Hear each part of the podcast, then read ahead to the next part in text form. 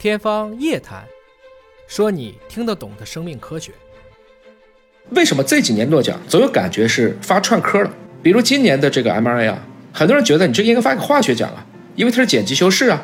我已经讲过了，它是从公共卫生的角度来发的这个奖。而这个量子点，很多网友开玩笑，这应该是一个理综奖，这物理化学都混一起了。其实，在诺贝尔所在的时代，这些学科。应该说，可能还是分得相对清楚的。今天的形势要求，多学科融合交叉已经是必然趋势。而科学这个 science 的本源，它就是知识，所以知识是没有高低的，当然也不应该分科。有一个网友这样留言啊，应该觉得挺有意思的，说这几年感觉化学讲独立存在的意义越来越低了。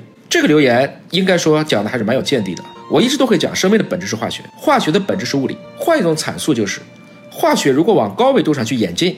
那就变成生命了。化学如果往根本上去还原，就变成物理了。所以你现在发现，化学要不和生命科学分不开，要不和物理分不开。而我们今天所讲的经典化学的范围，还是指元素以上，也就是我们不去修改原子核的这样的一种物质科学的范围。王戈院士有一句话讲的让我也印象深刻啊，他说目前的物质科学说来说去，大部分绝大部分都是原子核外。什么时候我们真正能对核内下手，开始制造元素了？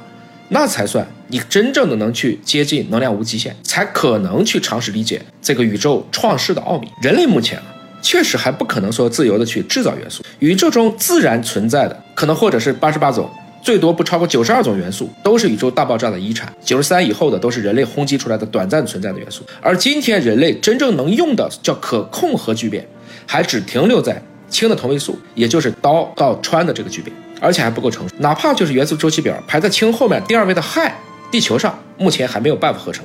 所以，我们有的时候说用液氦，那其实都是像石油一样，那是一种矿产。当然，太阳是可以的，因为太阳这是个恒星啊，它核心是三千亿个大气压，一千五百万开尔文的温度，而它的能量来源其实就是四个氢核聚变成了一个氦核，也就是一号元素到二号元素的核聚变。我们地球上用的能量，其根本上就来自于这个。